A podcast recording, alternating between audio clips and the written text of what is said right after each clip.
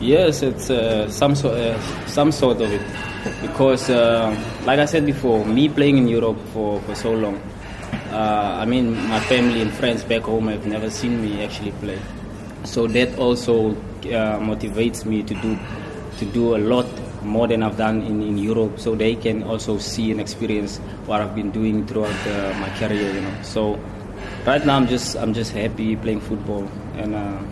I just want to play the, the way I, I used to play when I was a kid. You know, be happy on the field and do do the things that I can do to help the team.